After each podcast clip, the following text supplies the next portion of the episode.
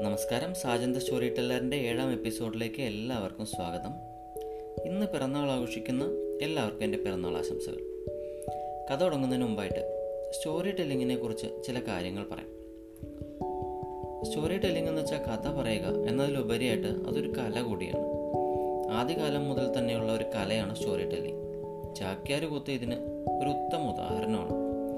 ഇന്ന് ലോകതലത്തിൽ തന്നെ സ്റ്റോറി ടെല്ലിങ്ങിന് വലിയൊരു കൂട്ടം ആസ്വാദകരുണ്ട്.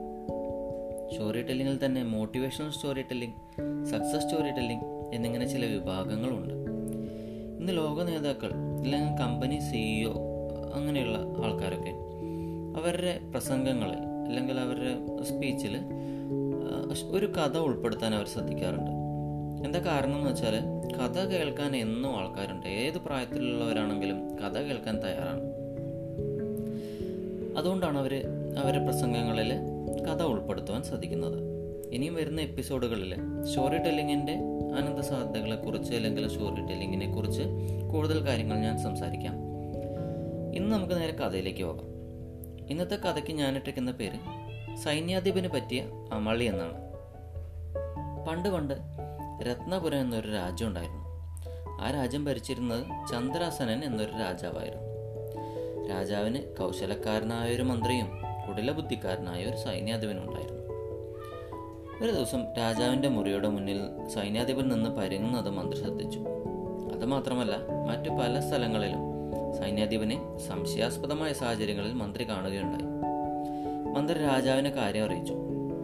എന്നാൽ രാജാവിന് സൈന്യാധിപന് വളരെ വിശ്വാസമായിരുന്നു. ഒരു നാൾ ആയുധങ്ങളുടെ കണക്കെടുത്തപ്പോൾ ആയുധങ്ങളിൽ പകുതിയും കാണുവാനില്ലായിരുന്നു. ഇതിനെക്കുറിച്ച് അന്വേഷിക്കുവാനായിട്ട് മന്ത്രി സൈന്യാദേവന്റെ മുറിയിലേക്ക് പോകുമ്പോൾ സൈന്യാധിപൻ മറ്റാരോടോ സംസാരിക്കുന്നത് കണ്ടു. മന്ത്രി ഒളിച്ചു നിന്ന് സൈന്യാധിപൻ പറയുന്നതെല്ലാം കേട്ടു. അന്ന് രാത്രി രാജാവിന്റെ കിരീടം മോഷ്ടിക്കുവാനാണ് സൈന്യാധിപൻ പ്ലാൻ ചെയ്തിരുന്നത്?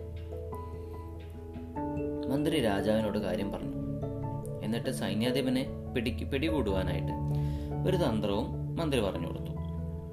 അങ്ങനെ രാത്രിയായപ്പോൾ വളരെ ബുദ്ധിമുട്ടിയിട്ട് സൈന്യാധിപൻ രാജാവിന്റെ മുറിക്കകത്ത് കയറി. രാജാവ് ഉറങ്ങുകയാണ്. സൈന്യാധിപൻ പതുക്കെ കിരീടത്തിനകത്തെത്തി. അതെടുത്തതും ഒരായിരം ഉറുമ്പുകൾ സൈന്യാധിപന്റെ ദേഹത്ത് കയറി കടിക്കുവാൻ തുടങ്ങി. വേദന സഹിക്കയ്യാതെ സൈന്യാധിപൻ ഉറക്കെ കരയാൻ തുടങ്ങി. ഇത് കേട്ട് എല്ലാവരും ഓടിയെത്തി.